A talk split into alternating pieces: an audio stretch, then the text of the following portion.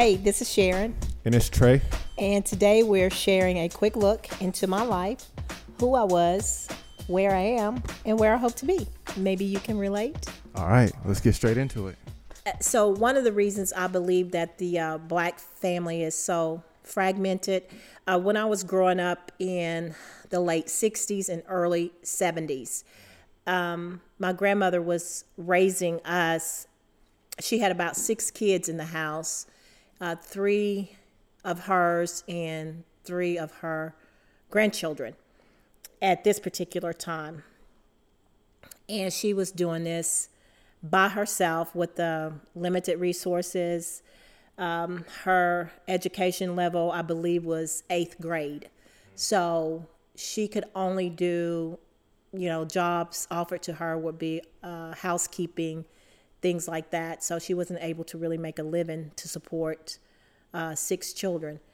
So she had welfare and she got food stamps and any type of government assisted programming she she signed up for. Um, we would go to garage sales. She would get our clothes at you know every Saturday. We'd probably go to a garage sale to try to find some clothes or you know something like that.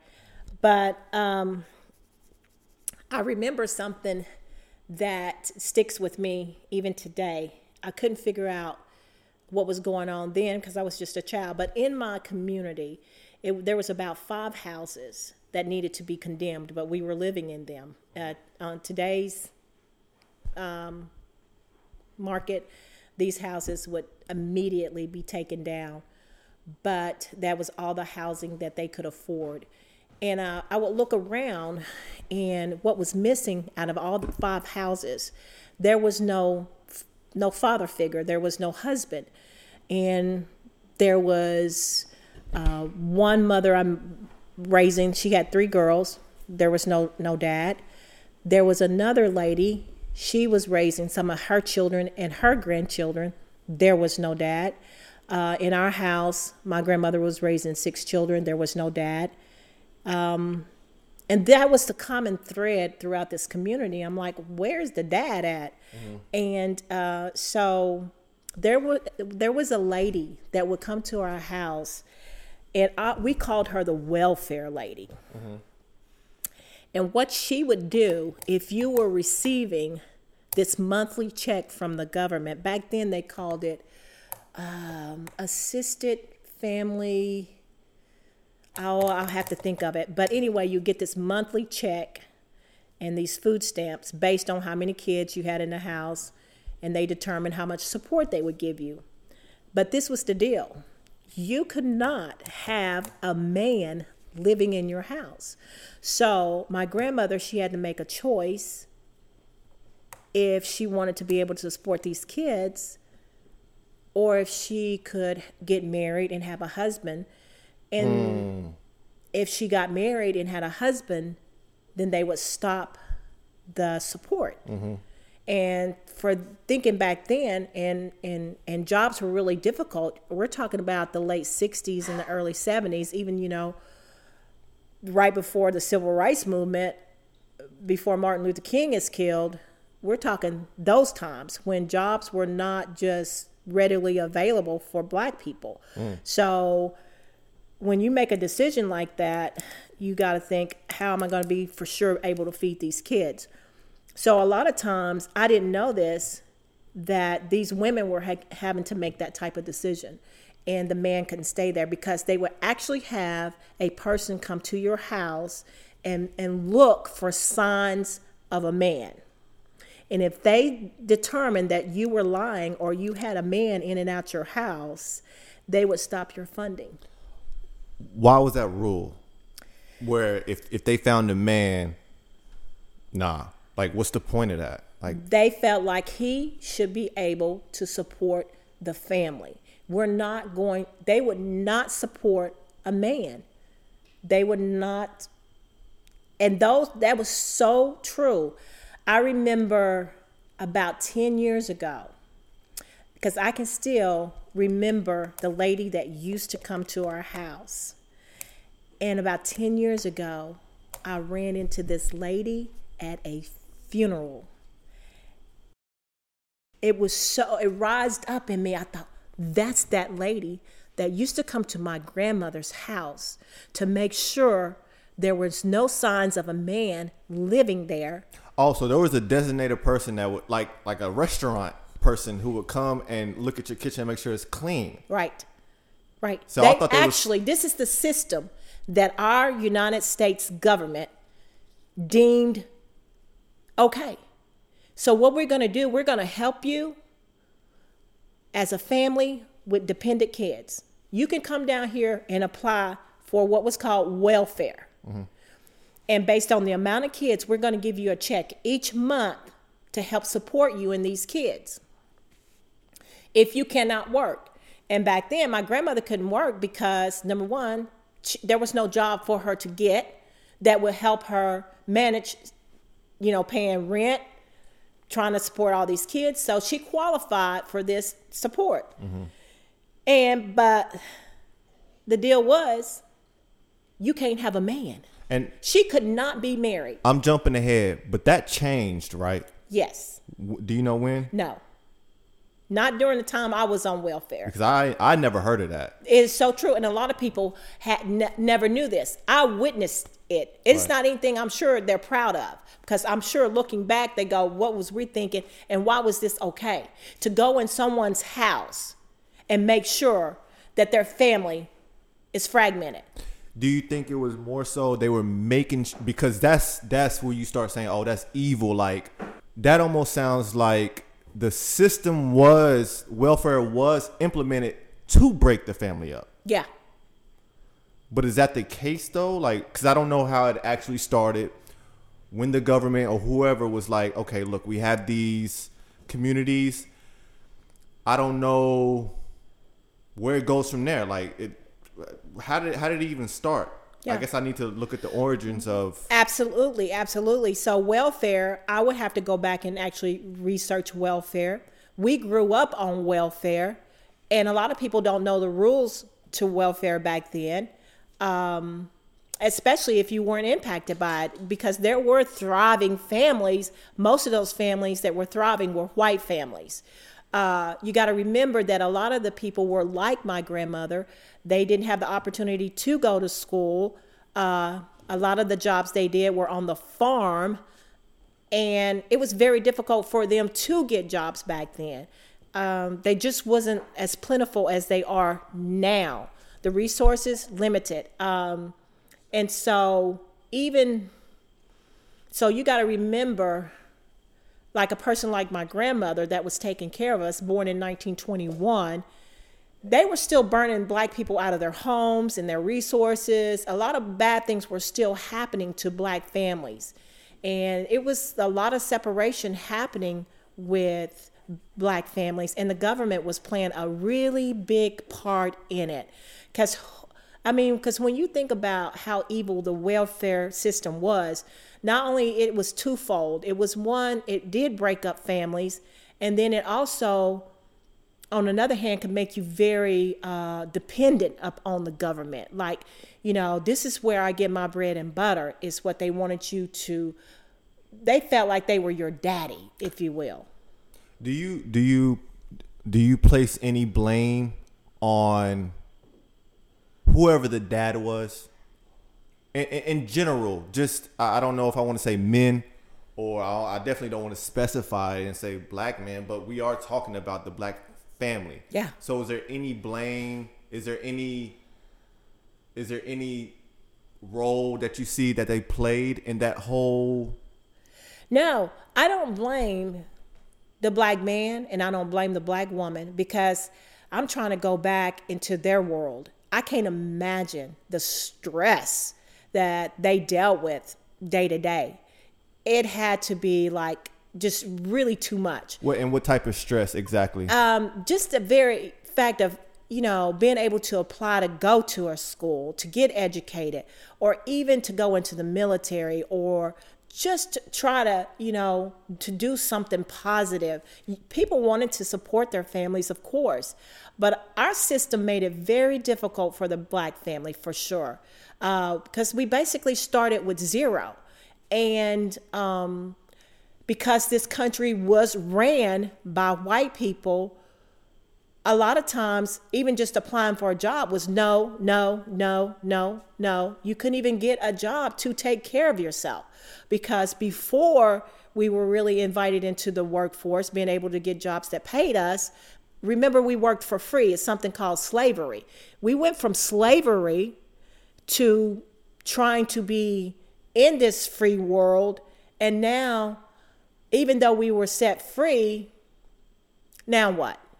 Where do we get jobs? Who's going to pay us when they wanted us to work for free? That wasn't an easy transition for those that own slaves and certainly not for the slaves. Now we got to try to figure out how do we really, you know, make it?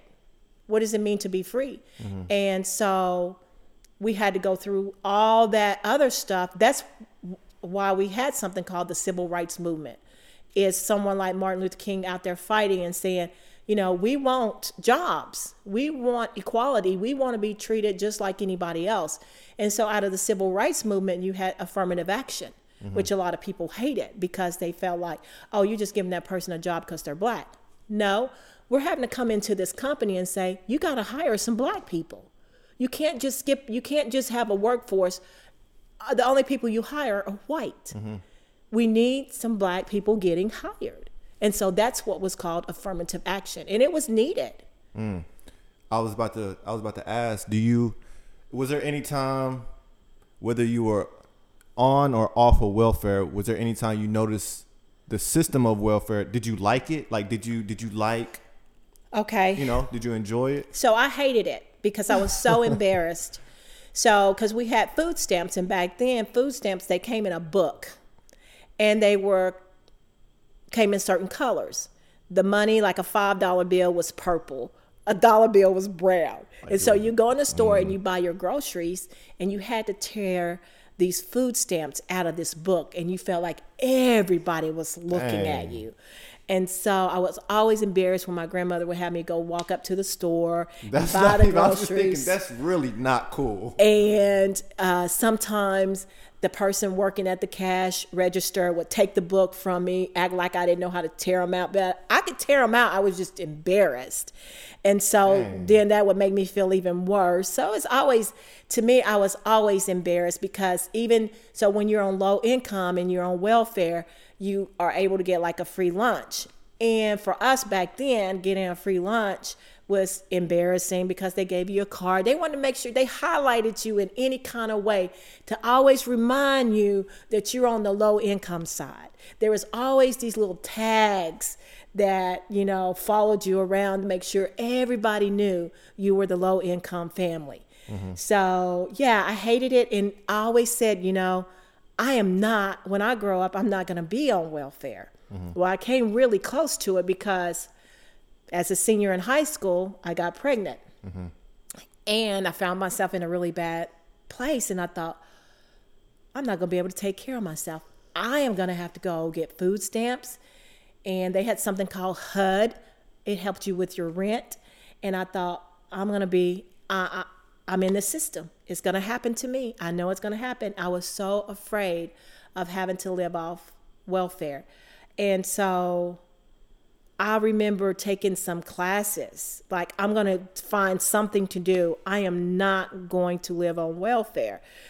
So, what were, what were taking classes? I took some classes to learn how to use like some office equipment, like, you know, just basic stuff like a cash register, um, an oh. adding machine back then, you know, anything that would equip me to go and work in somebody's office, something mm. fast.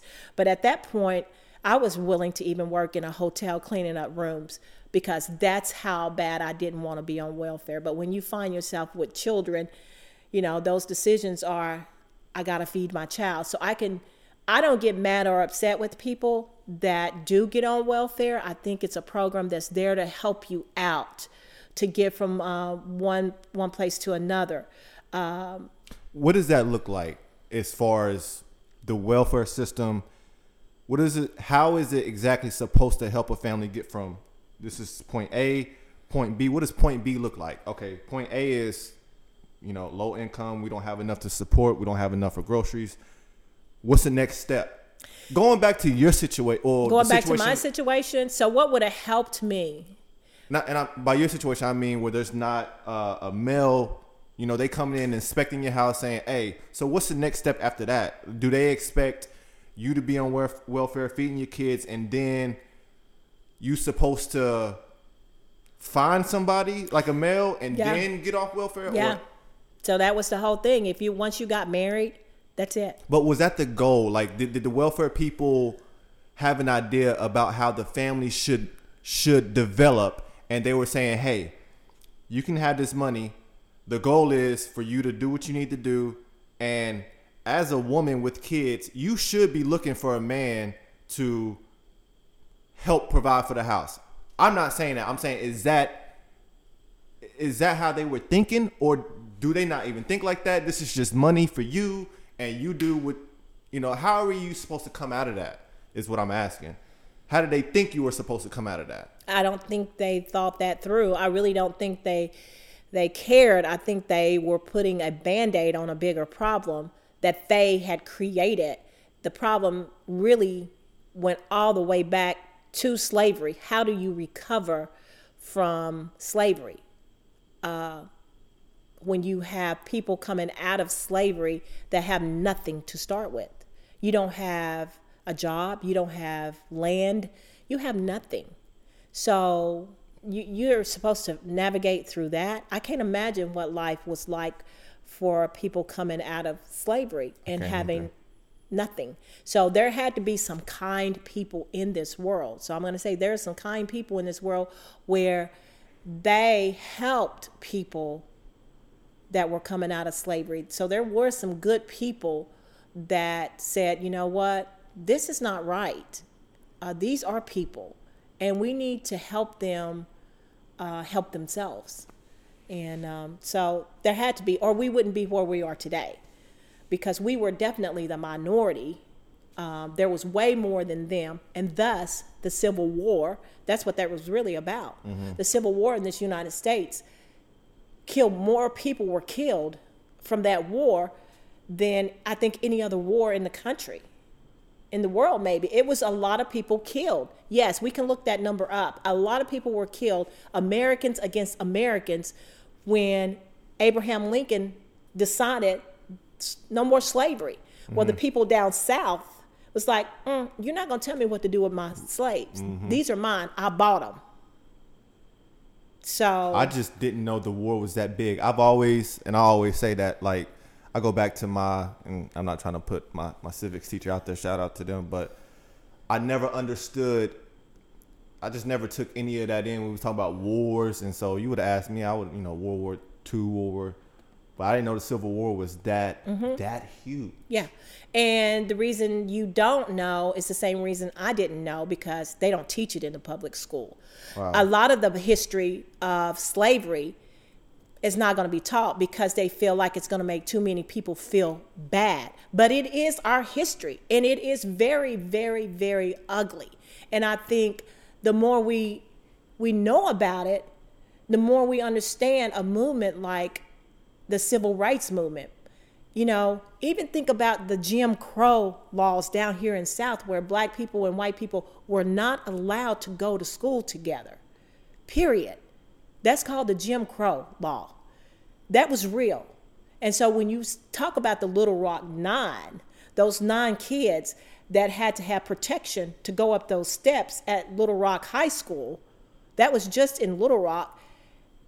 And if you go back and you see how the kids were looking, the white kids were yelling and shouting at them, and all they were trying to do was go to school. And they had to have the army, the military there to allow these kids to walk up that step. And there was like governors saying, we will never have black kids at our schools. We will never have black kids play football on our teams. That's why I you just want to be sorry the whole week. it was crazy. But that is what they fought against.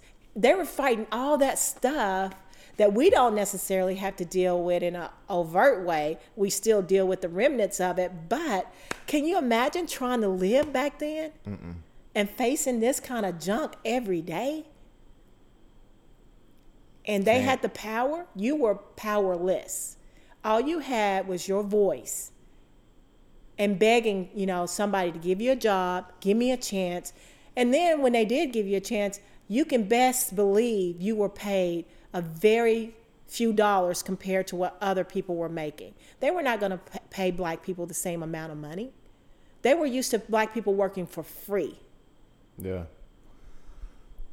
One thing I was thinking about is back back back when you were experiencing all of that when you were a little girl and y'all was on welfare is there did you notice any other black families that not not came out of that but just didn't experience that that was around you that you saw and you knew was there Yeah. any around you Yeah.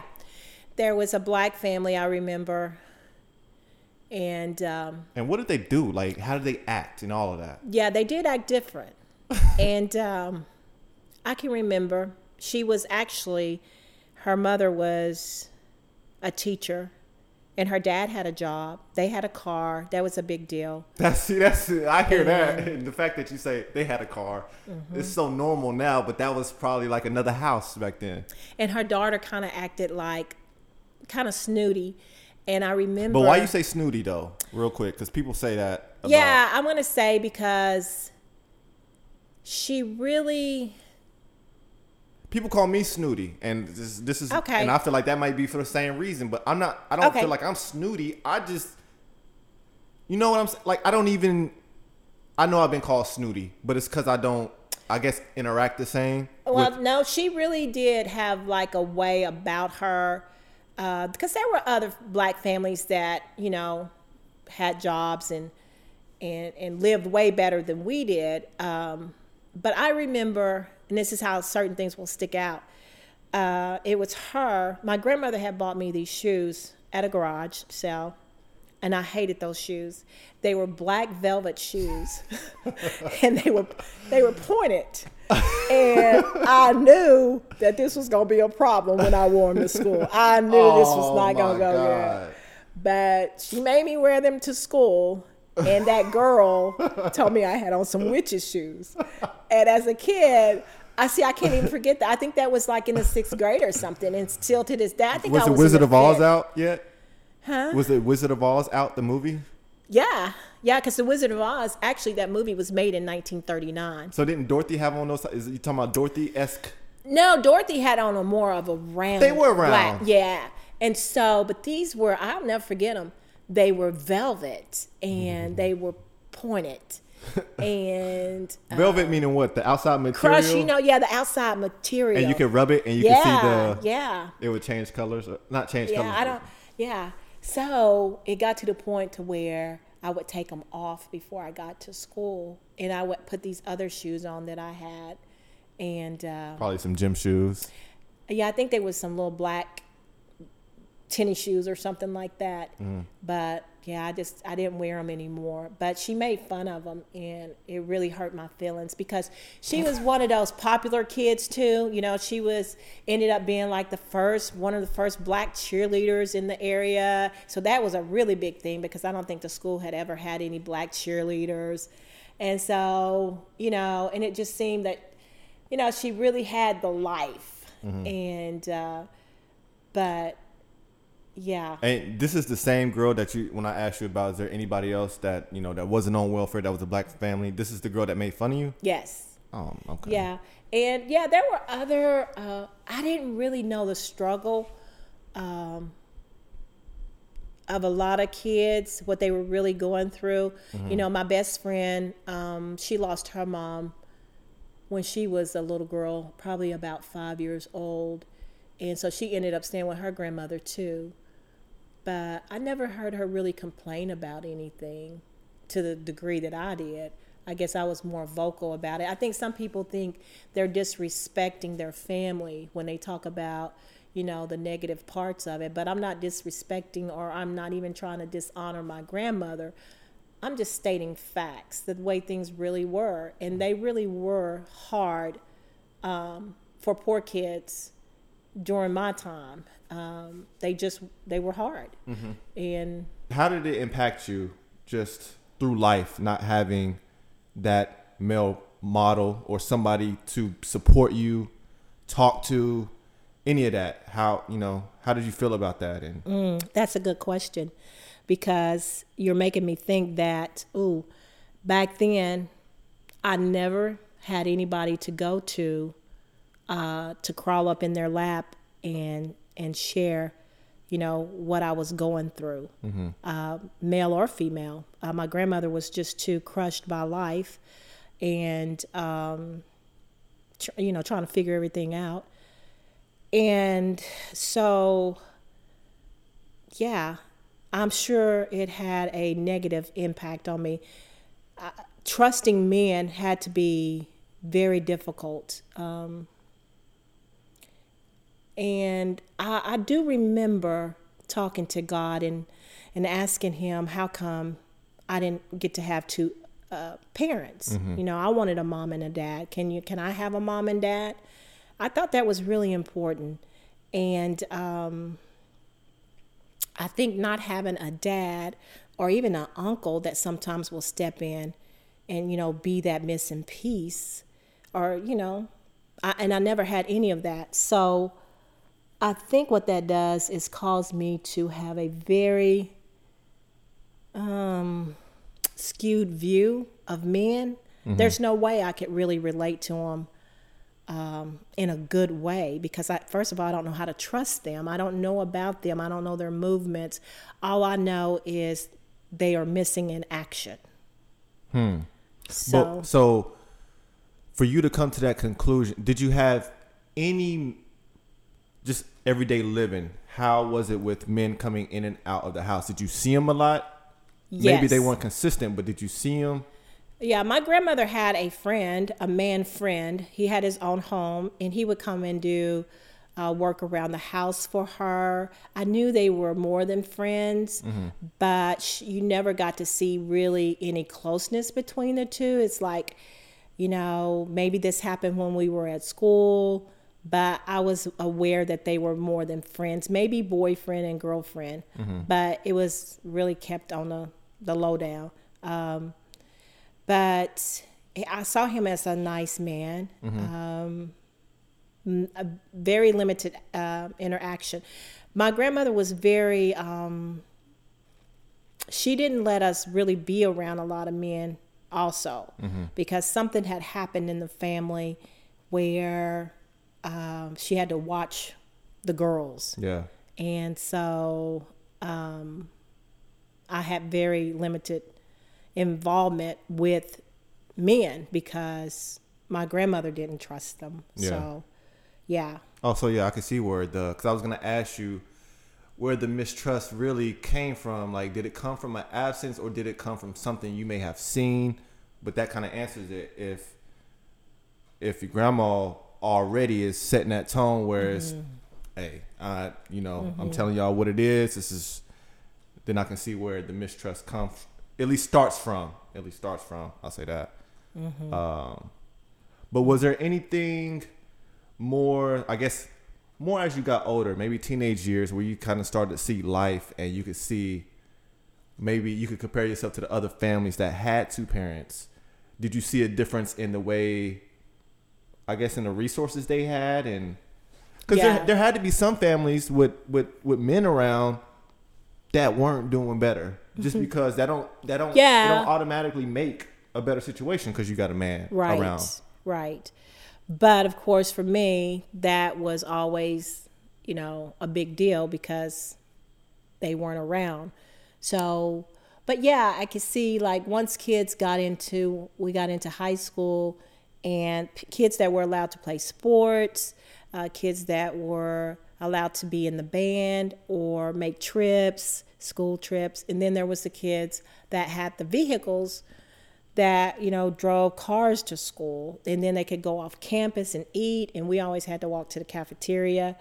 So yeah there was you know life was different and it's different because you say that and i'm thinking about I remember taking my girlfriend at the time, and I, I have to admit, I was one. I was I was already out of high school. She was a senior. And I remember taking her lunch to school, and mm-hmm. here you talking about you know, it was like a very privileged thing to be able to, Oh yeah. you know, eat whatever you wanted to Mm-hmm, and drive. I'm I'm driving. I don't even live in the same city. And I'm drive you. I, I don't Mm-hmm. know when it was, but I don't want to make it seem like I was driving an hour to take her lunch. Yeah. But Yeah. Yeah. So times are defi- definitely. ch- I don't even want to use the word change. It's just almost flipped, and I say flipped because it ain't been that many years. right. Right. So Yeah. I do want to say that I think the reputation that was put on not just the black man, but the black family was unfairly given to them. And what I mean by that, the black man was looked at being someone that abandoned his family. And that was not always the case. Sometimes his back was not just up against the wall, mm-hmm. but this black man, his back had been beaten and he had been given very little resources to do anything with and he was supposed to to figure it out. Um, so yeah some of us were able to navigate through all that but some of us was just lucky. Um, and some of this stuff that was dumped on some people was just too hard to get out of. You got to think about the mental pressure. This is day-to-day combat. This wasn't just you know happen to these people every other weekend or whatever. This was their life 24-7 and um, that's why forgiving um, my childhood and feeling like I wasn't a, a normal childhood, didn't enjoy it, and and not really um, respecting what my grandmother had to do uh, for a long time because I was just angry that there was really no no no love, but she wasn't really afforded that opportunity. I mean, what was dumped on her was you figure this out, and um, life was just hard for her, and so it trickled down to just everyday life for her. And sometimes, you know, you don't get to enjoy life until the next life. Hmm. and I don't know how to ask this question, and this is hypothetical.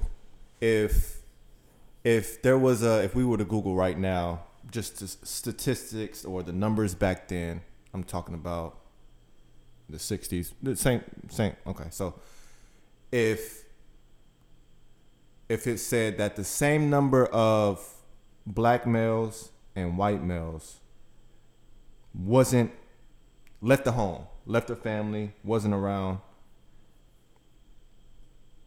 If the number was the same, what would you attribute the white males leaving their house and their families? What would you have to guess was you know the the main reason that most of them was leaving? It could be anything, but I you know obviously I know the reason for the black male could be traced back to slavery easily. I want to say probably for white men was just infidelity um, that would lead to divorce, and um, because there was very little ways to reconcile once there was infidelity and typically the man cheating finding him another woman uh, they would end up in divorce and pretty much that would be the reason he's he's absent from his family Hmm. infidelity Yeah. I'm just I'm kind of curious about that now. I just want to you know, I'll look up the numbers later, but I wonder what the gap is between how many black males weren't around versus white males because I just don't some things are odd to think about for me. Like if I'm just putting my my naiveness out there mm-hmm. when I think about an Asian family. Mm-hmm. I just, you know, it's probably the Asians I've been around. I grew up here in, in Fort Smith. Great town to be around all types of people, nice people. I'm not saying there's mean Yeah. people, but it's very nice. So the Asians I know are very nice. And they all probably had mom and dad in the house, and probably grandpa and grandma. Right. And so that's why when I picture an Asian family, uh, I can't see now just because I can't see the man uh, committing infidelity or cheating or wha- whatever doesn't mean it doesn't happen. But and that's kind of my point is just I don't I don't really I don't think there's a higher rate of infidelity among black males. No, no, but to answer your question, why they would be absent from their family, that would probably be the reason is that they decided to get divorced because they had the jobs. Um, Man, I have a good question. All Okay. right, this and go ahead.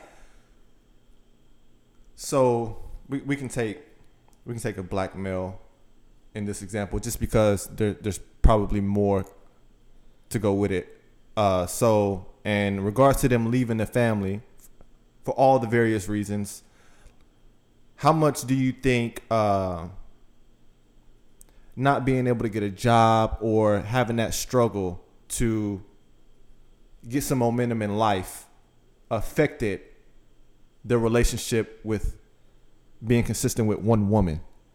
A lot, a lot because And is that a legitimate excuse? You know, I, I can feel that, but at the same, I don't want to give them. yeah, I don't wanna- because unfortunately, our identity is tied Yep. in to what we do, yeah, and so that's It- that's that's not and it shouldn't be true but it's the truth I mean, and so when you feel like? Oh no, you're right. that you can't you know be a man Mm-hmm. um, a one night stand is likely what you're looking for because you don't want to go down this road with somebody that is going to reject you because you don't have a job, you don't have what they feel like you should have. And so it's just easier to do one night stands. But then you flip it, and it's like, okay, the woman goes through the same thing. Like it, the women weren't exempt from slavery or any of Right. the. So, But we have different roles to play. We're the woman, we're the homemaker. We're supposed to, unfortunately, back then, it's like you keep the house, you keep the kids, you keep the house. We really weren't, we didn't have to get out there and hustle up a job, you know, like the man. He was going to be the provider. We were going to be the caretakers. We took care of everything in the house. Uh, we were going to cook in the morning, do laundry, cook uh, dinner, make sure the kids got to school, make sure they got picked up from school, you know, all those kinds of things. We did. That was my part to play. And then your part was to play go out, get the job, get the money, and but that doesn't that doesn't mean the the woman doesn't have those same urges, those same needs, if you want to call them. You know, like she's she's looking for her right. her, you know. So, Right. and again, I guess I've never even like talked about it, but how were they not being, not committing infidelity? Oh, yeah, they were. yeah. Uh, you know, as that came out straight, like yeah, you already like. there was uh you know lots of rumors going on in those little communities you know this woman is sleeping with that that woman's husband and he comes in comes over her house at midnight you know we had some really nosy neighbors so it- who left who then? Who But- left who? okay so oh this is really you really getting ready to dig up some of these really like really? This is what really went on? Now you take these small communities and you will find out some of these kids are not just cousins. They're actually sisters and brothers ah. because you know this one man he hit that house one night he hit that house another night and he may have a a, a wife over in the other community but these women yeah you're right they they wanted some company Yeah. and if it meant sleeping with your husband to have company, then that's that's what happened. And you would hear these rumors about, yeah, she's sleeping with her husband and his husband and or her husband. But yeah, so no, there was stuff going on. So to circle back, why is it often looked at as the male being absent? That's that's that's the statement. Is the male was absent. Okay, and the reason for that is because wherever the kids were, and the kids back then were typically always with the mother. And who is that up to? Well, they just felt like the rules, these unwritten rules, that kids were better with the mom. She was more of. When you say the they, you talking about I'm who? talking about the um, society. uh-huh. Um, and and uh, it was like if someone was going to have to leave the house, it's not going to be the woman. You can't just let her go out there and try to hustle up a job. Somebody, in order to get this welfare check, somebody's got to leave this house. So how did the how did the how did the families uh back then usually move in together? How did the relationship start? How, you know, was there a, a common procedure? I know today even I mess it up. I you know, I'm just coming to a point where I realize, oh, I shouldn't do this before I do that. Was there like a kind of a a, a traditional way to okay, boom, you come out of high school, you meet somebody, Yeah, it was much harder back then because you kind of had to sneak around and do it because there was this sin thing to live together. You're living in a, life of sin. So a lot of people wouldn't even move in together, or at least they wouldn't broadcast it or tell their parents because they were going to have to deal with the fact that you're living in sin. Um, yeah, and so you just that just didn't happen a lot. And like I said, if it did, you kept it, you know, to yourself. You would pretend that you're not living with this person. Yeah, just that just even the telling somebody they living in sin is so it's such a powerful statement it sounds like oh like i don't ever it, it, like it's like it's almost like moving in a haunted house like you don't want to be in a haunted house you don't mm-hmm. want to live in sin yeah. and that's just That's the pressure that was on people of my generation. You can't have any fun with that on your mind It was horrible. Living in the Bible Belt, Which, growing up here in down south, yeah. It's a wonder we have any good sense the way we've been treated. you kind of want to get into it real quick? You think you gotta you, you want to you want to quickly give the journey from when you when you, when you first started and then kind of where you at now since we kind of just we, we we crept on the god the religion the sin yeah, talk the living in sin. and you kind of touched on where you started in the church Yeah. uh Well, because that makes people get married that's not ready for marriage to satisfy the religious part of our lives, you know. Because your mom and dad certainly are not going to tell their friends, hey, by the way, my daughter's living with this guy. You know, she's just this little Sally that grew up in church. Because no, she's got to get married. And she does. She doesn't want to marry this guy. I'm just living with him, having some fun right now, or we're we're splitting cost here. Uh, but you couldn't even do that. If you said, "Well, I'm living with this guy, we're going to share the expenses because it's easier to manage," nope. It was just not going to be uh, had. No, you had e- either get married or live by yourself. That was the options, and so yeah, the Bible Belt was really uh, it's tough. It has a lot of rules, a lot of rules. But when you are growing up in that, that's all you know, so you think it's normal. And to show you how long it takes to come out of that, I'm 60, and I'm just now coming out of this system, this all this stuff that was heaped on top of our heads. Do this, don't do that, do this. And never really being taught the love of God, but always being taught the fear of God. And hmm. you do right, and and that's the end of the story. So they have all these rules for you to follow, and you really end up living a very confused and I've always said my life was miserable because the, the inside of me is what was going on, you know, just all types of confusion because I could never I could never live up to that standard. I could I was always constantly missing the mark because, you know, after all, I grew up in church and never experienced a relationship till I was 17. And then when I that first experience in a relationship at 17, I get pregnant. I'm not married. Mm. So and I didn't want to get married. I didn't want to marry this person. And I didn't marry that person. And so God wasn't happy with me. My church people wasn't happy with me. And to make God happy, I was supposed to marry this person that was I didn't it, want to marry. Was this before you was 20 or after? This is I I was pregnant. I had my first child.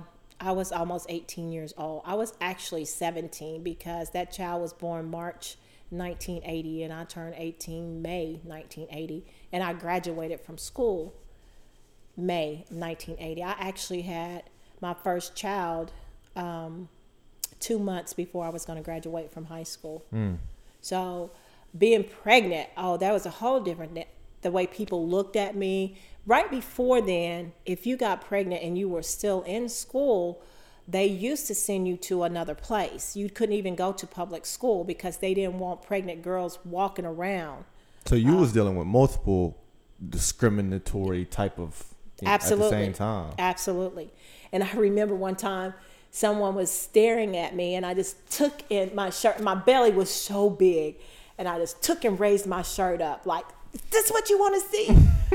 uh, because I, I was so sick and tired of the looks. Yeah. And I, there was probably three of us in a class of 500 um, that was actually pregnant that year. And so I don't know what they experienced, but for me, it was like, it was it was hard, but I was determined that I wasn't going to drop out of school, mm-hmm. that I was going to finish school somehow. I was going to finish, um, and I took two weeks.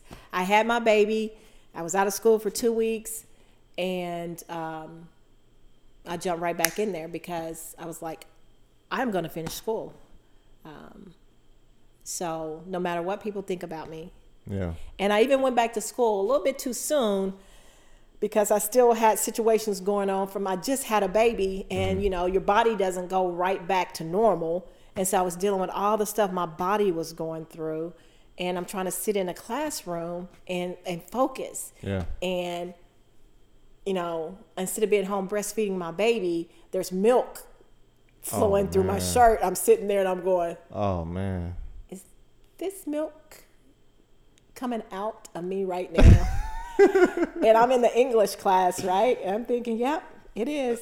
Oh. So, you know, I was just, you know. And here I am about to have an anxiety attack because coach then told us we got to run a mile this week. Only one. And that ruined my whole week.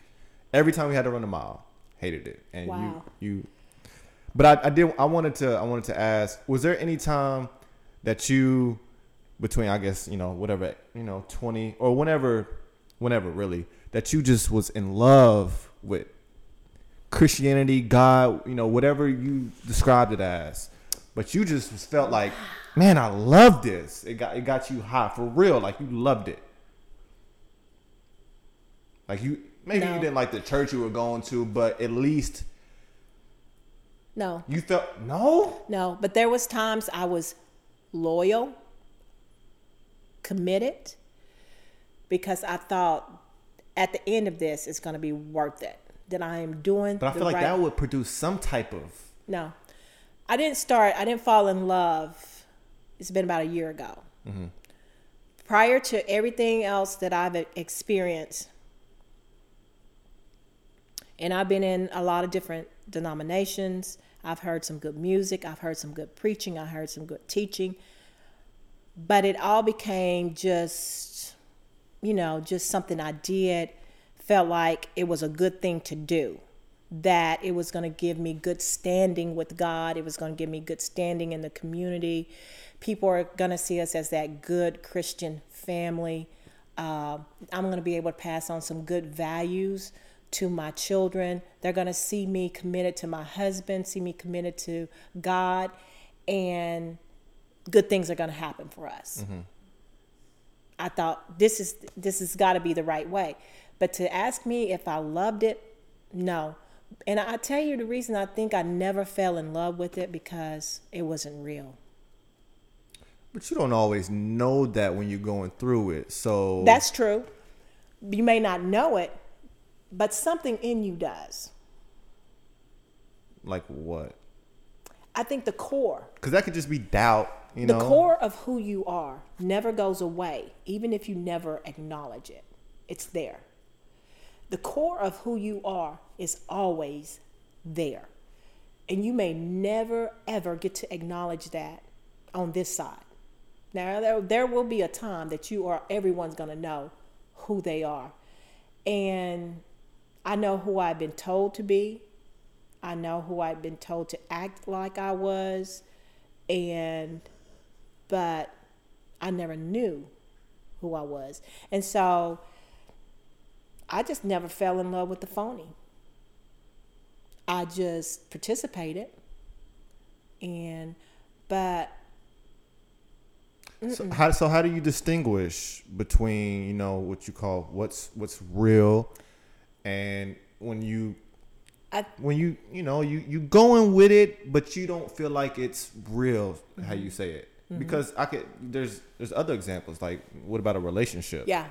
With someone else, you know, Yeah. you could, you could look back and be like, "Oh, that wasn't real," but you don't say that. You there's no way you would all of that. them were real, but what were they? The realness of them, what did they represent? Mm-hmm. Some of them represented just, you know, lust. Some of them represented, you know, something in common. We both like basketball. I like talking to this person. Uh, there was different parts of it, you know, what made that person attractive at that particular time. Um, and I can say one of the most attractive things about my husband now is the fact that I did have two children when he met me. And the way he interacted with my little girl was very attractive. I thought, yeah, this gonna be our daddy.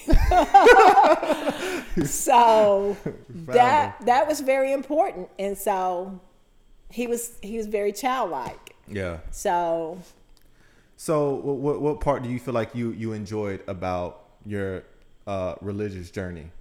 What what even though if you felt like it wasn't all the way real, what part did you enjoy? Whether it be the singing, the dancing, Oh, whatever. Yeah, so there whatever. is some good parts to religion, and it is called community because you meet some. Don't say that. Because we don't even, I know, okay, Oh no, you might have had a different community yeah, back. You know, you had several of them. So yeah, I had several, and I throughout the years, there's some things that I wouldn't have missed out. There is something funny about being in church with some certain people, and the things they say, the things they do. Looking Yeah. back, so I had something to look back on and say, yeah, how did we even believe that? Is there any of the people that I, I I would know from back then that you enjoy? You don't got to name them, but just is there? Because I remember the church in Spiro. Mm. The church in Spiro, very small. You know, there was only a few of us. Yeah. But yeah, uh, even before that, so not really. You know, at that time, remember, I kind of started going to that church because you know that's where my grandmother was going, and then she got to the point to where, you know, her health didn't allow her, her to go, and I remember so when we would go over there on Sunday.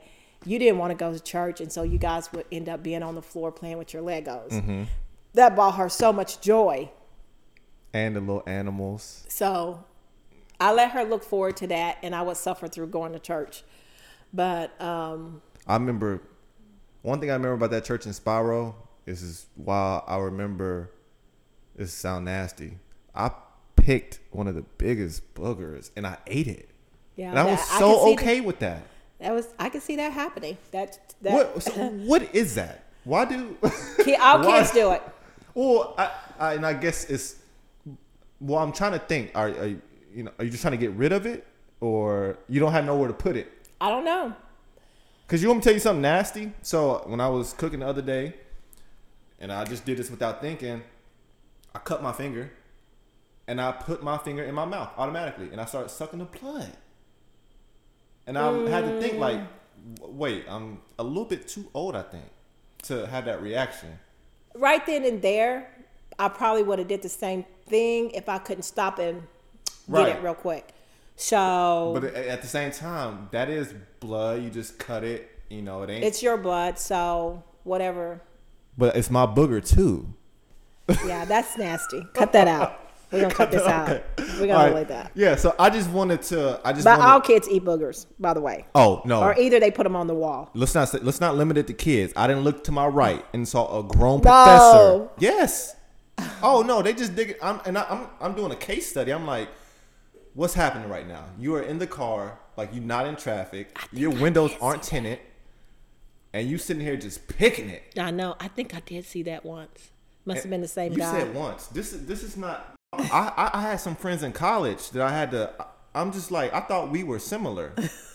uh, you know, we we hooping and you end up just digging in your nose like ain't nothing going on. But I get- I don't know if that's a uh, just one of my I don't know one of our things that we don't do, but plenty of people do it. But yeah, so back to the question. It's just you know. Uh, so you said you enjoyed the people most Yeah. out of the this journey. Is there anything else maybe? Like, cause you know we got into our like, uh, I don't know what to call it, but we were really studying. I'll say scripture and trying to interpret it. So there was never a time where you just liked reading just to be reading or anything like that.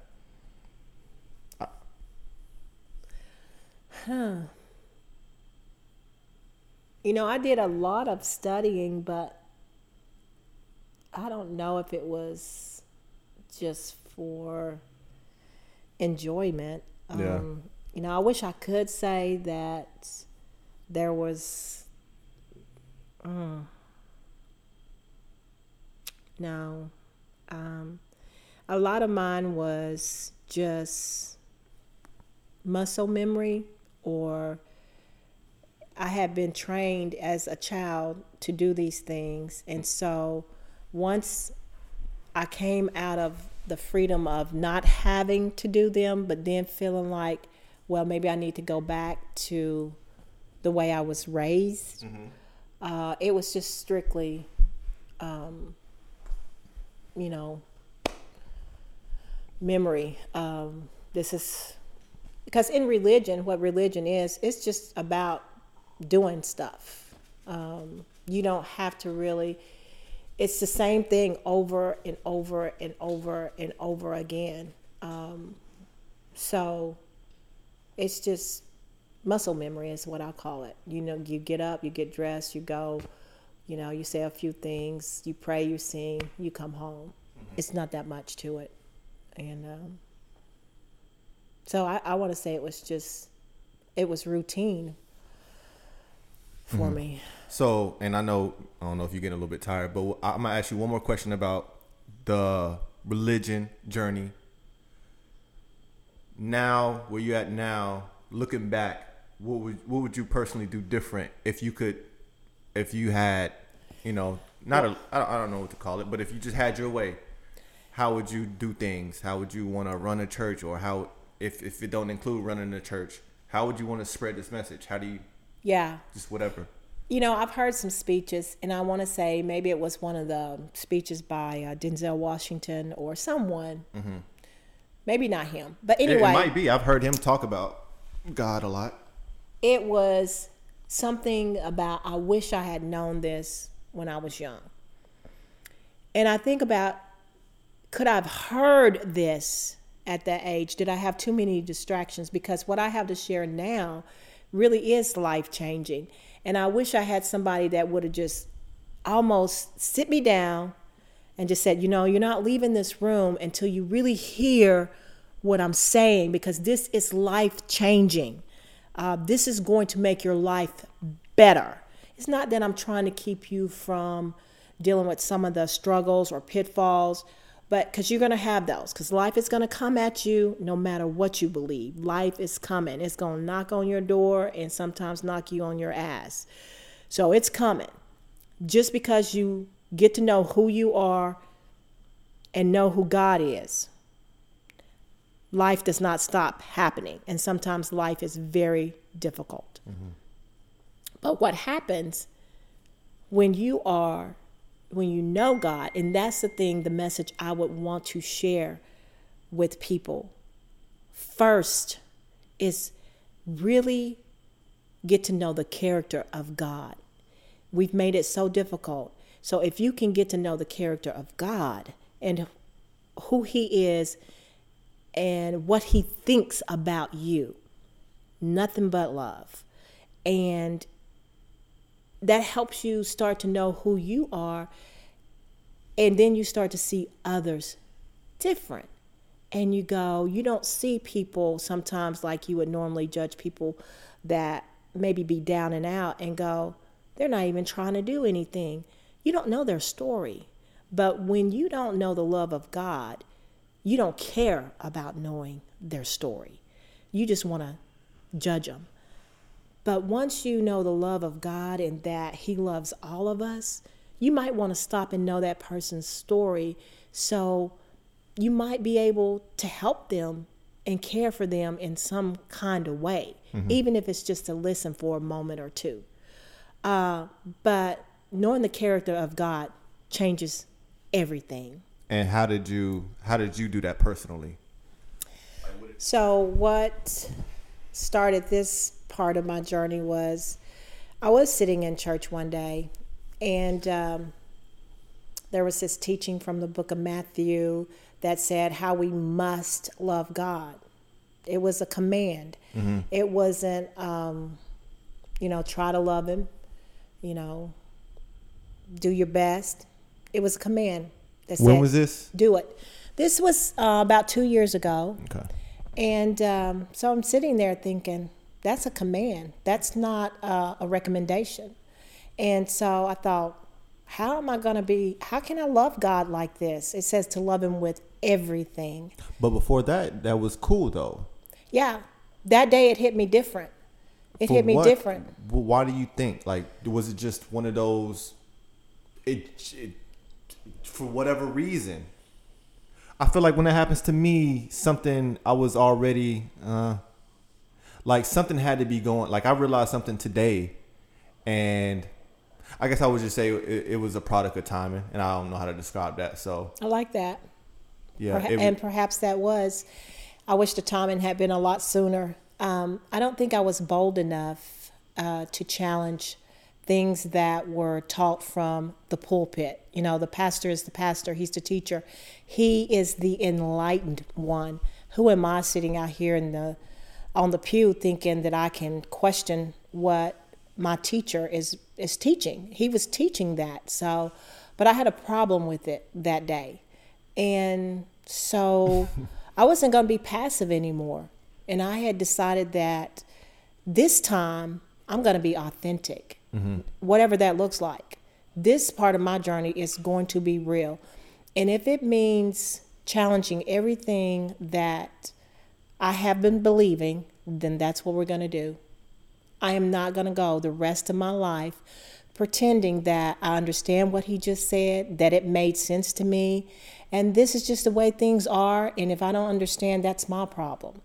No, that's the wrong answer for me now. And it's not the answer that you know it's going to happen it's progressive well i've been at this for almost 60 years and it hasn't happened what hasn't happened? That i've known the love of god and that i've been able to love him with all of myself. Mm-hmm. I, that has not happened for me. And um, like i said he read this from the bible. It wasn't a recommendation.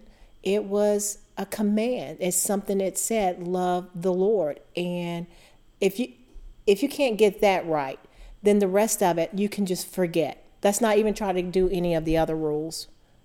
How come you didn't feel like you loved God with all your heart? And I'm saying that because anybody else in the church would have heard that, and because they were sitting in church, or because they, you know, were doing their best, they, you know, either were reading the Bible, they would have felt like, okay, you know, it's it's hard when you say something like a phrase, "Love God with all your heart," because you start with even just you know, it's it's it's a saying, so it's hard to feel that, but that's why you kind of mm. just assume that you are. Okay. So well, the only thing that I can probably use to compare loving something with all my heart would be my babies. Mm. When a mom first has her baby, mm. and that mom would when she says that she would stand in front of a bullet or fight a bear, mm-hmm. she would really do that. Yeah. Yeah. That's love. you will do anything to protect that child. And that's just natural. Nobody has to build that up in you. That is the most natural thing for a mom to do is to love and care for her baby. Uh, so, and I knew I didn't even have that type of love for God. Um, but I wanted to be real about it because I knew if He had asked me to do that, that it was possible, but I didn't know how it was possible. But I can remember some of the things I learned early in church was if God did ask you to do something, He also made provisions. And I thought, well, what was the provision that He made for me to be able to love Him? And the answer to every question is Jesus. I said, some way through Jesus, He's made it possible for me to love Him the way I'm supposed to. Mm-hmm. And so that is what started that journey. And one day I had an aha moment. The light came on, an enc- encounter with God. Something happened to me one day when I was told that my heart was not wicked and evil and deceitful. That's why I could never reconcile this love for God because I'm told on one hand that I am a sinner and by nature I am a sinner and I have an evil heart, it's deceitful. And I'm thinking, well, if my heart is deceitful, how will I ever know that I love God? Mm-hmm. So it's like they were speaking out of both sides of their mouth. Mm-hmm. It just didn't make any sense. And so I just went on this search. I'm going to find out for myself how I can love God. And I start talking to God and I start praying about, you know, God, all this other stuff I believe about you, all these rumors I believe about you. I, can we just get rid of those? And will you allow the Holy Spirit to start teaching me about you and what it is I need to know about you so that I can love you? How can I have this love for you and I don't really even know you? I know what I've been told about you, and it just has always been based on fear. Mm-hmm. I've never loved you from a place of love, but it's always been out of fear. So um, when I um, started to know that He was good, that God is good, He is love. He doesn't hate me, He's not mad at me, He's not disappointed in me that I truly am the apple of his eye. How All of his kids that? are. I had never realized that. No, I'm saying, how did you? I it, it took uh, getting rid of some of the thoughts I had about him before. Like this teaching that had been taught in um, my religion is that we have dirty hearts, filthy hearts, mm-hmm. and we're deceitful. And so that's why I could never, you know, this math didn't make sense to me. How's it going to add up to me loving God and my heart is deceitful? But did you say something? Did you read something? I, I did read something and I also heard something. I started listening to some other voices. Yeah. And uh, this one guy in particular, his whole thing was teaching people about their clean heart. Yeah. You are not by nature a sinner, that you are the child of God. And that was so counter from what you had been hearing. Yes. It was like, you know, your ears. Yes. Yeah, yeah. This was totally different. And it was like, you do not have a dual personality. You are not sinner and saint. You are not bad and good. You are the essence of God. You are good, and sometimes you act bad, but your actions are not your identity. And that's what I had to get away.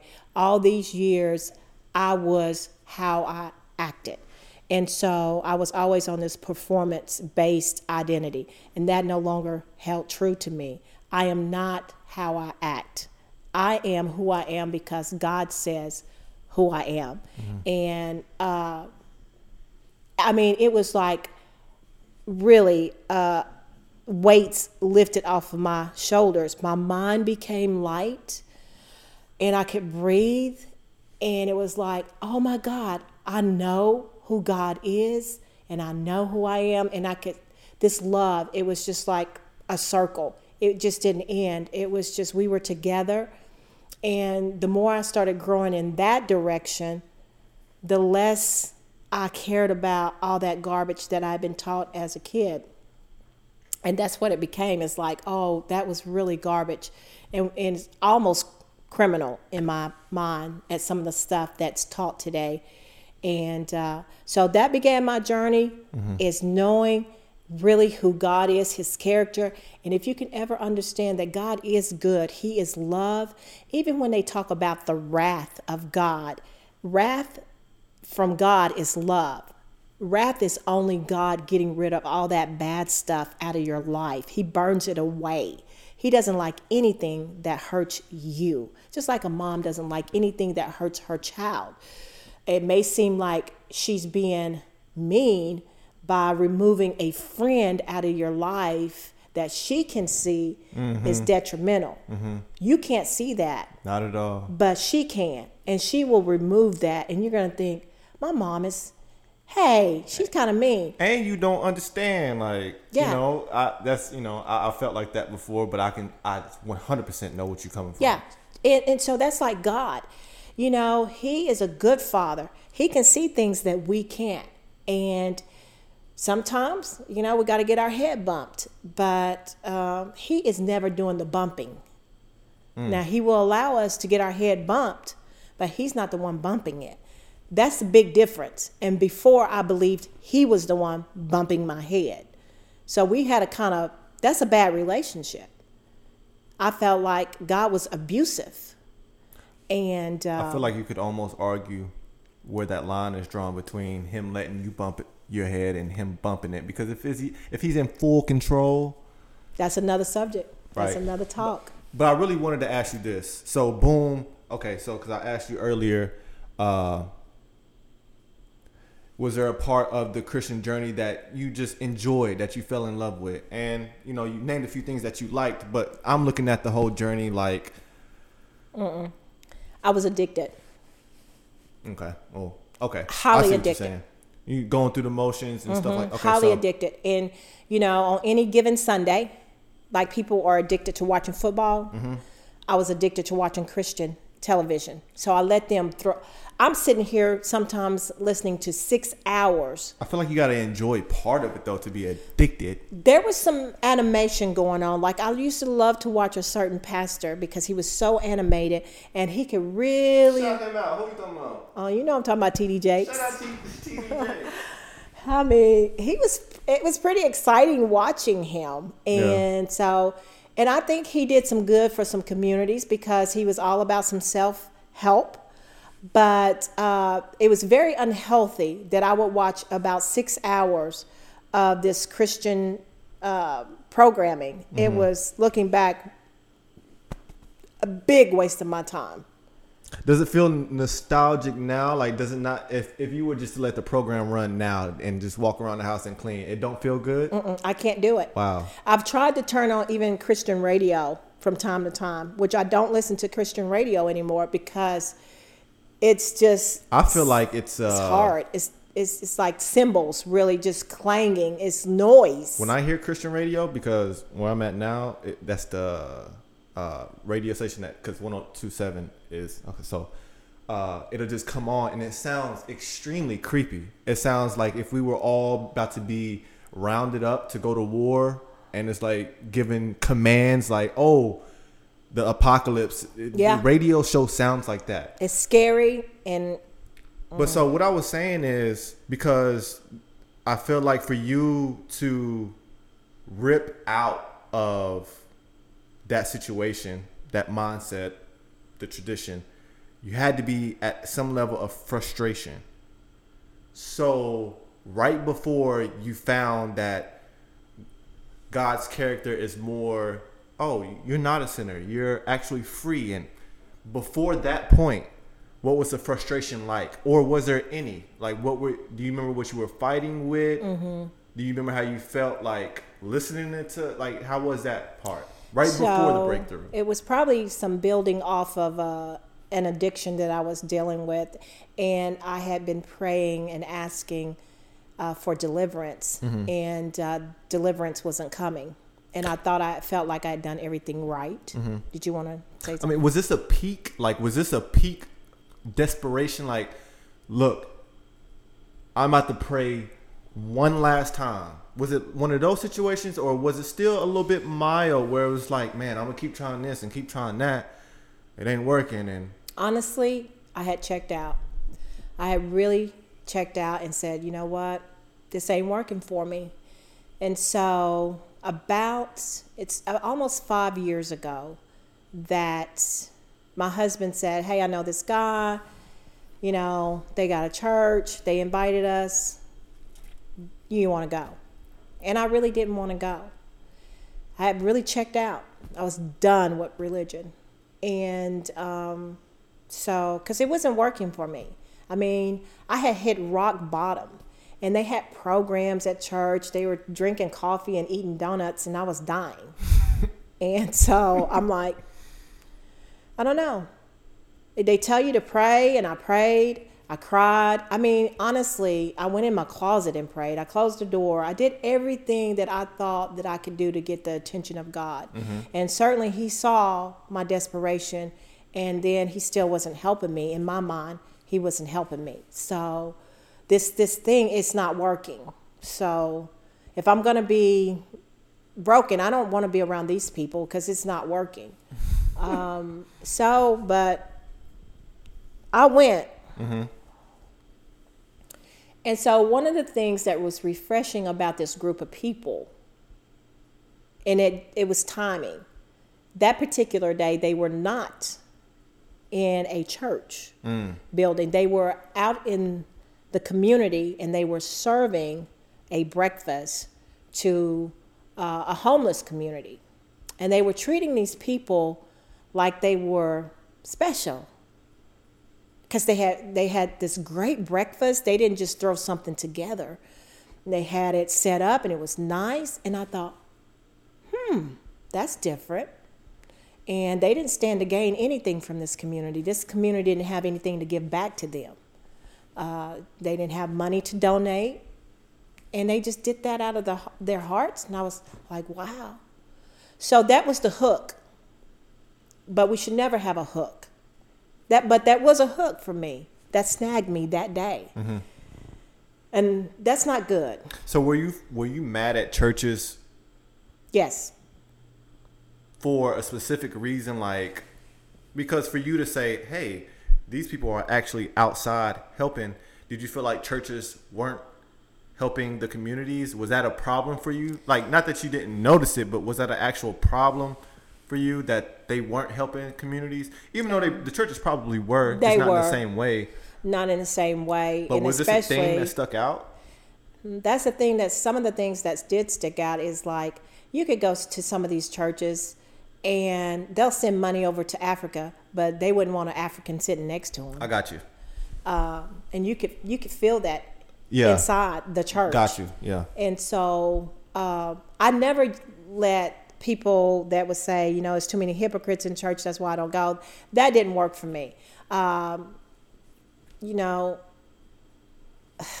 there's lots of things that can be a reason for people not to participate in organized religion. Mm-hmm. And uh, there's lots of reasons to participate.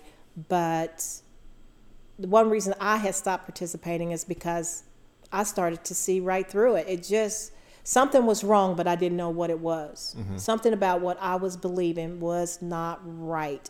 And it had created inside of me a lot of discomfort, a lot of confusion, and I knew that in itself is wrong.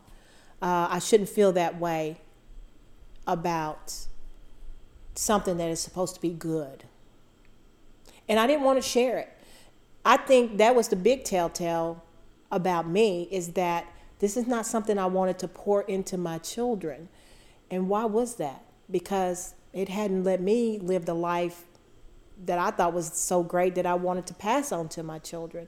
I was more in tune with uh, what people would call worldly things, like uh, getting a good education would be better than this religion over here. Uh, so I, uh, yeah, I was very confused about what it is that I believed, and it didn't work. Mm-hmm. If someone said, "How's it working for you?" I would say, "Well, it doesn't work." Um, so I must be doing it wrong. Mm-hmm. It's got to be me. I must be doing something wrong. And so we ended up, you know, starting going to this particular church. And so honestly, I was just waiting for this pastor to mess up. I was like, he gonna mess up. I'm waiting, mm-hmm. and that's gonna be my out. Yeah. Because I'm not right at this point. I'm not gonna tolerate anything. My Do you tolerance. Mean mess up in a big way, or just like on scripture or something? Scripture. Once he asked me for some money, or he said something, I was waiting. I was waiting. I was waiting, and when he did, I was out the door because I'm not getting ready to go through this again. But you know, as far as I could tell, you know, it's like I think this is this guy is okay. I think his heart is in the right place. I didn't agree with everything he taught, but I really thought he had a good heart. Yeah. And um, so I just hung around for a little bit, and um, I, I, met some really nice people, and I really enjoyed uh, being around people uh, more so than I used to. And so that was good. I was starting to see some changes in me. But then the biggest change came when I thought I can't do this church anymore because I don't I don't agree with what they're teaching. So how can I sit and listen to something on a regular basis and not feel like I need to challenge him every time he talks? Mm-hmm. And I'm like that's not what I'm supposed to be doing. Yeah. But how do I participate in this community now and I don't agree with what's being taught. Mm-hmm. What do I do? Yeah, that's a tough one. Because obviously, you know, I mean, you don't want to look, you don't want to be looked at like just leaving that type of situation. It's it's not a, it's just not any type of good way to to leave it. But yeah. So I feel like in a way, it's time for me to come out of the closet.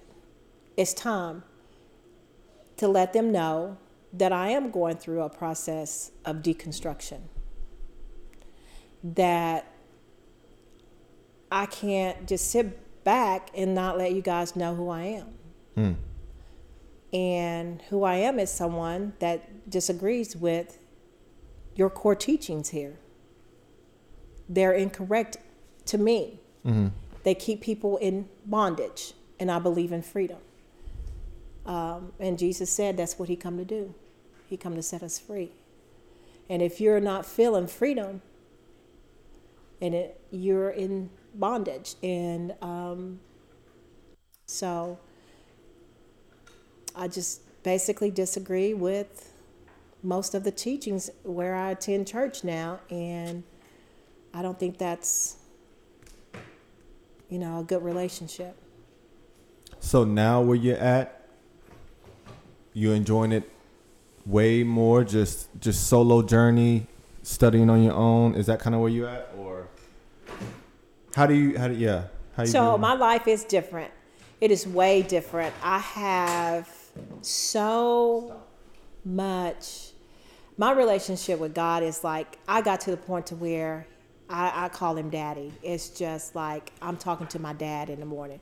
And it's special because he gave that back to me because I never had that relationship with uh, a man. And now I've got, okay, dad, this is what's going on. And I talk to him about everything. You know, sometimes it's like early in the morning. Um, you know, my day is really light because I don't have all the heaviness heaviness of the world or religion on my shoulders anymore. So it's really light. It's a great conversation uh, we can talk about anything, and I can tell him about, you know, just some of the things that I'm I'm dealing with as a person, and ask him for advice. And I'm always like, you know, I know that you know everything, so can you help me have some insight here? Or if I'm dealing with a particular person that I don't like, to be honest and say, you know, I don't like her, and so, and God says, that's okay. Just don't go out of your way to, to do anything to that person. And if you can't be around that person because you don't like them, then don't be around them. But do not go out of your way to bring harm to that person. Mm. So, um, yeah, so just great conversation. And I feel like he's always showing me in a very kind way.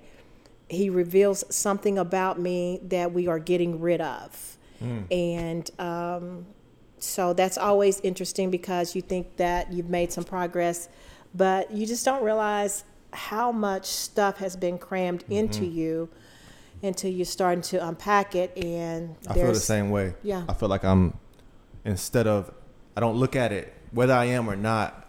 You know, I could say, "Oh, I got some new shoes," and that's technically an addition. But the mo how I think about most things now is that I'm deleting or I'm removing or I. It's just like I'm even if it's a thought, it's I'm having to be like, "Oh, like where did this come from?" and kind of dig it up and throw it out, and that's becoming who I am. It's like a, a more refined person yeah in my thoughts. So, uh, to end it, this is so now. How do you feel? And anybody can do what they want, but how do you feel like it's one of the the best ways to apply or utilize the Christian religion or the Bible, all of that? How do you feel like what's the best way for anybody to take advantage? So I um we made this thing more difficult than it has to be. It really is just about being able to live life now. Uh, and I think that's the way God designed us. We are to to live life now. We don't have to wait till we die and go to heaven to have a better life. We can have a better life now. Uh, so I know a lot of people um, live their life based off what's in the Bible, but what I have discovered is most of us um, don't even know how to read the Bible. We read it from a standpoint of, I don't know, gathering information and trying to apply it to our life or something. But you know, um, that's we, that's one thing I can I can recommend. Just look into trying to figure out how you should read the Bible. There's different parts of the Bible. It's written different ways. It's sometimes written to a certain audience. It's not even talking to you and yet you try to go and pull something out of the Old Testament or New Testament and, and apply it to your life um, based on a culture 2,000 years ago. Yeah, that doesn't work. So go and get educated on how do I read this Bible? And you will find it will change your life. Just knowing how to read the Bible. So is this is this more of an adult, uh, like you know they call uh, college like higher learning? It's it's these are some principles aren't made for kids, right? They just it's it's not really you can't understand the No, I think Depth. a child will probably understand it quicker than an adult. the Bible. How if they can't read it though? Well, once they can read it and they know how to read it, and But what age? I'm saying does that Um, come where you can start actually? Because I feel like you have to have some type of life. You have to have some type of experience. To, well, this is where the point I'm at, and this will make all Christians cringe. I don't need the Bible. What I do need is Jesus, and that's a big difference because Jesus is living inside of me. Um, the Bible has been a good tool for me, and I'm, I'm thankful for it. But I can live without the Bible. I cannot live without Jesus. Now, I know the Bible is part of the reasons I know about Jesus, and maybe I would still know about him, but maybe not by the name Jesus. So, um, yeah, the Bible is is a good tool. However, it is not the word. Jesus is the living word that lives inside of us. And so um, I think we have made the Bible um, an idol that it's God, the Bible, and then Jesus. And that's not true. Um, no. so to cap it off, and I, I'll try to. I, I was thinking about it. I wanted to ask you just. We use the word God so much, and God is probably out. It might be the most used word. Maybe not in the world, but even if it's in a different language, I wonder if it's the most popular go-to description of what people are trying to describe, and that's kind of where I want to ask is what do you think everybody is trying to describe when they say God? And I don't know if you off rip. Do you got Mm. something? I think for sure it's a higher power. Uh, but for me, Can I stop? Yeah. Let's get real, real, because this is the end of the podcast. So I'm gonna get real, real. Just say what I. Okay, yeah. Say, say, say what's on my mind. So like, even when you say higher power, I want to break that down because people by power, I don't even know what you mean by power. Power is kind of hard to Mm-hmm. Think about. You. So I think they're saying when when that term is used, it means it's something higher than me. But what is power Above without me. without higher or lower? What is power in everyday language? What are you talking about when you say power? I can't show you power right now. Right.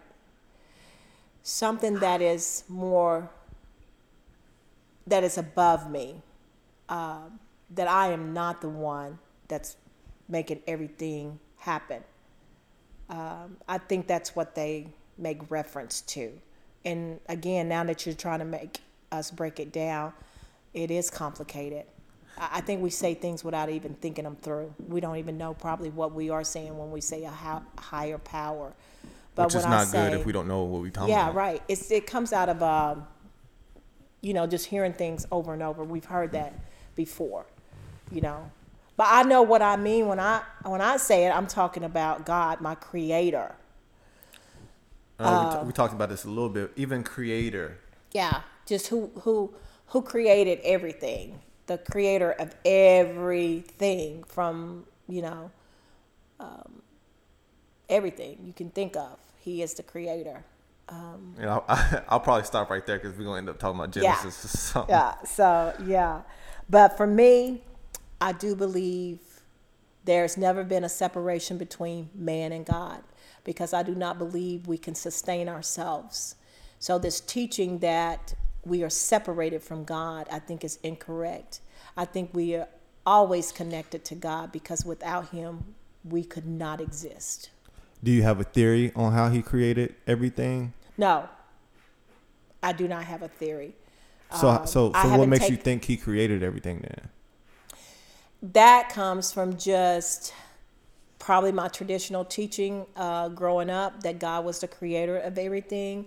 I do believe that whatever created me created everything. Um, that I don't believe that this just happened um, because Yeah, but even saying just happened, there's a big gap between something just happening and it being created. There's, you know, there's so many things in between. Like, I think God can blink his eye and it can exist. Honestly, that's the kind I think he is. Just he's so much bigger But do you than get the that glimpse from? we have. I, it's something in me that I think it's in all of us. And once we start to know and, and understand the character of God, uh, you get these little glimpses of, wow.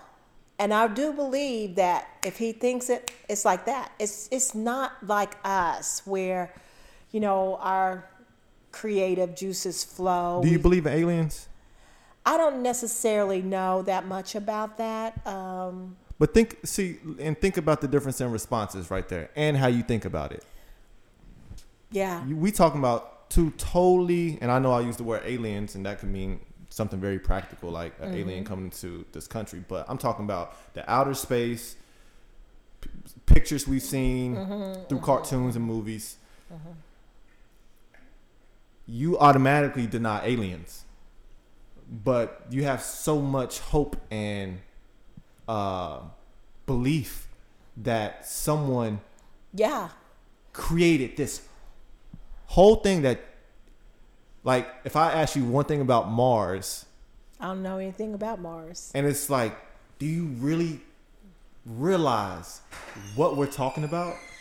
And this is like this would be like one of his favorite because he starts getting like sciency. We talking about we didn't we didn't got all the way to the Big Bang, not not the Big Bang, but but yeah. So we can and we can wrap it up here just because you know I'll start being repetitive, asking the same thing. But you see what I'm saying? Where Yes. you have like And I don't have. Um, so what I can do now is recognize my limitations, and one of them is to be able to to talk at that level, especially when you start getting into the the science part of our creation, um, yeah, I'm gonna have to back down from that.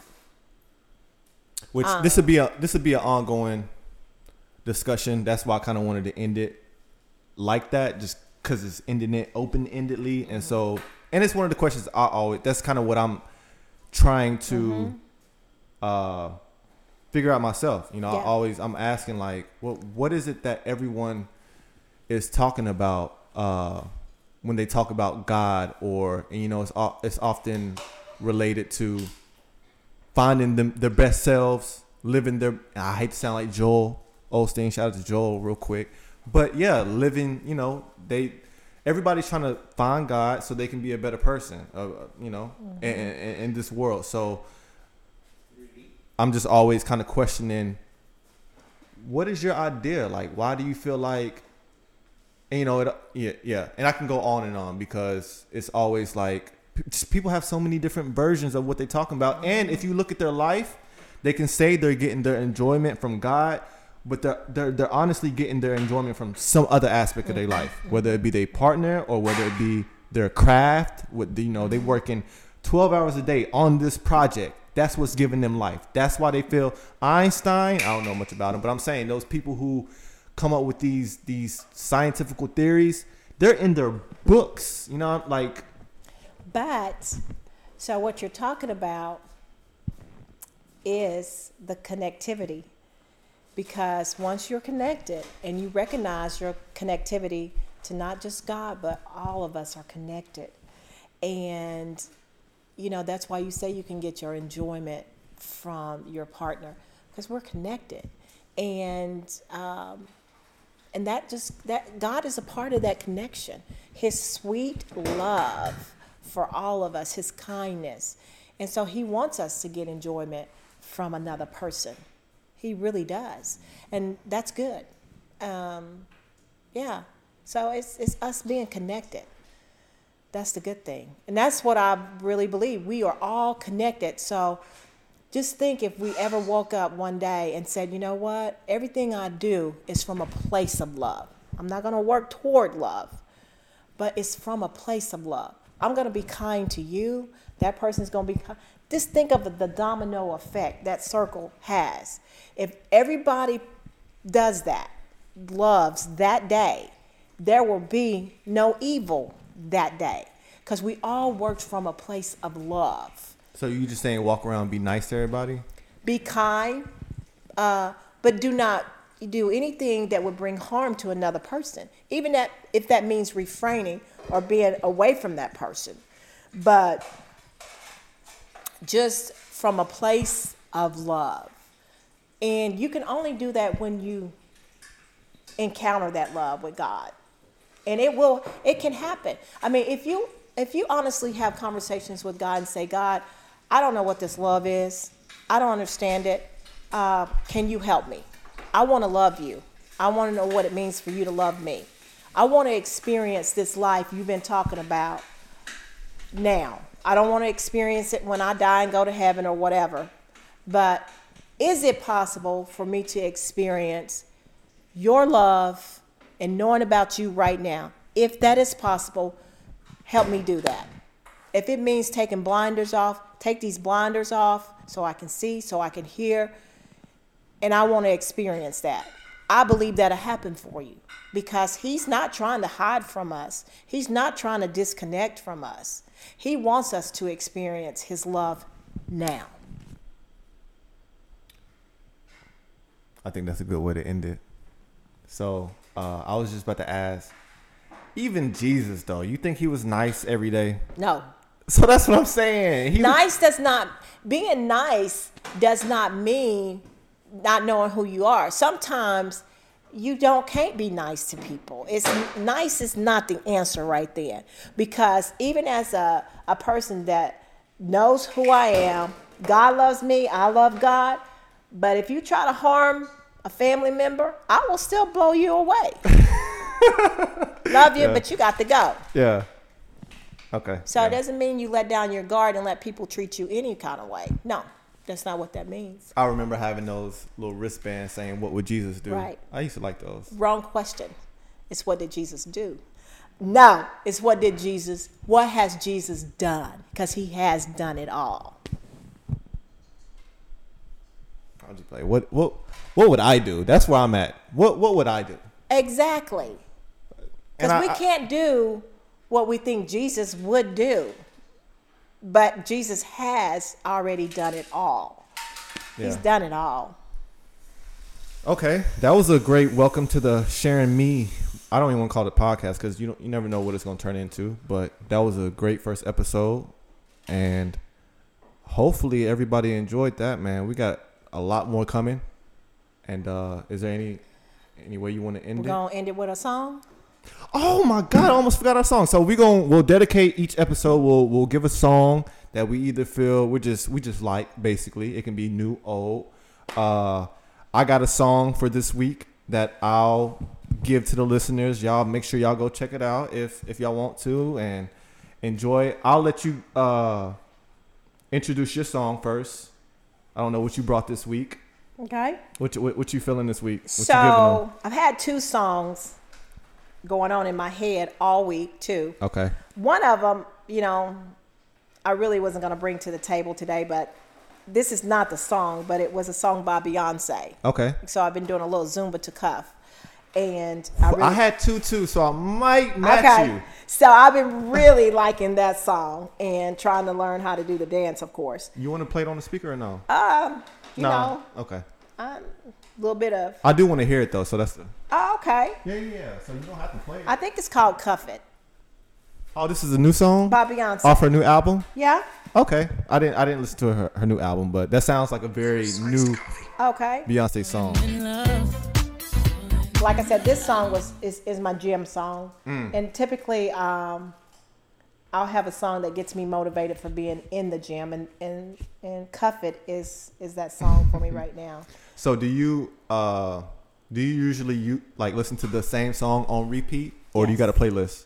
No, I don't have a playlist. You're a repeat type of person. Yeah, the other song that Yeah. has been in my head, You're not gonna save it for the next one. but this wasn't really the song. Okay, go This, ahead. this is so the song. It's an old song. Actually, came out in 1989, and it's by a group called Soul II Soul. I did a little back check on that song. That song was designed to be. I'm gonna try to say this word, a cappella, hmm. without just them singing the song, which I bet was probably really beautiful. Then somebody decided to put that music to it. And why was that? Was it supposed to be like a, a national anthem This type was of thing? no, I don't know. This was not gonna be like the big song on what back then was called an album. Mm-hmm. I think it was gonna be just a song added on there, and I think it turned out to be like their number one song. Mm. Yeah. So Dang. Okay, so all right, so I'm excited for my song just because, like I started to explain to you, I felt like how I view Lil Wayne in my generation. He was one of those, by far my favorite rapper. I can't say by far, but I don't even know how to describe him. That's how big I feel like Lil Wayne is. Now, this guy I'm about to introduce now, his name he goes by the name of EST Gee, and it's it's. I'm gonna just let you listen to it, but I'm excited to see what other people think about him when they if you know if it's their first time listening, just how he raps, the energy you get from the song because it's it's a very it's it's, it's a rap song, so the beat is uh, I don't know if you're familiar with like what people mean when they describe trap music, but it's like it's it's fast paced. Uh, it's not too different from the rap you hear now. It's just heavy bass and everything like that. But anyway, EST Gee, why I compare him to Lil Wayne, is because you know when people listen to, to rap and stuff like that, uh, y'all probably don't relate to it like this, but you get that toughness. Like they look for, I- I look for toughness. I want to see, you know, because rap that's kind of yeah, what that whole persona. yeah, yeah, yeah, and it's just it's cool to hear it, mm-hmm. and uh, when it sounds authentic, and that's what I'm getting with this. It just he's one of those guys where he's putting out those verses. Now I'm not saying he's writing them or he's the guy, but that's where the tough music is at right now. That's what I'll say. Yeah. Whereas when in my generation you go back and listen to T.I. or Lil Wayne, I feel like, and there's a lot of momentum behind it. So, and I'm gonna play just his first verse just so you can get a feel, and I, I kind of want to know what you think too. But this is EST Gee. DJ Drama just released a uh, a tape with this guy named French Montana, and this is off their album. I know I'm saying a, a bunch of names, but there's some people out there who will be familiar. So DJ Drama, and this is like you said, like that that song that motivates you in the gym. This is kind of, for whatever reason, has been like my theme song that just kind of, you know, when I want to play something, get some energy going. I remember Little Wayne, and it wasn't just black people's, uh, black people selling out his concerts. Oh no, uh, most of them are white. Yeah, so that was to me a trip. Oh yeah, and well, that's uh, going back to the point where I say like people, it just. I'm not trying to say when I listen to it that I feel like I'm tough now, but I'm just saying that's why I think people, a lot of people listen to rap. It's just because it's a lot of people are talking. You know, a lot of that. It's raw, violent stuff that yeah. we're not necessarily a part of. Yeah, but it's it's an amusement, just like a movie is, mm-hmm. and you know, so. Mm-hmm. Uh, and I don't know that I would like a rapper that's not. There's some good ones. I think it comes. You know, I kind of like if I'm gonna listen to rap. Yeah, um, it goes together. Yeah. Often, I'll say that. Yeah. So. There are definitely some good, sadder and happier rappers out there, but that's what I'm saying. Like happy rap doesn't sound as good because you got to think rap. When most people rap, they they rapping fast. Some people rap slow, but rapping fast is more in common with aggression, more intense. The energy's up. Even if you think about it in wavelengths, aggression is very up and down and fast and like more slower. You got so anyway, that's my song for the week. Shout out to EST Gee, shout out to Soul II Soul, and shout out to Beyonce because I was gonna play a, a Jay Z song, but I. Oh my god. Yeah, I'll, I'll save it for next week because that's definitely my theme song now. Okay. Uh, that's cool. But yeah, so any last things you want to add to the end of this? Well, just um, be free.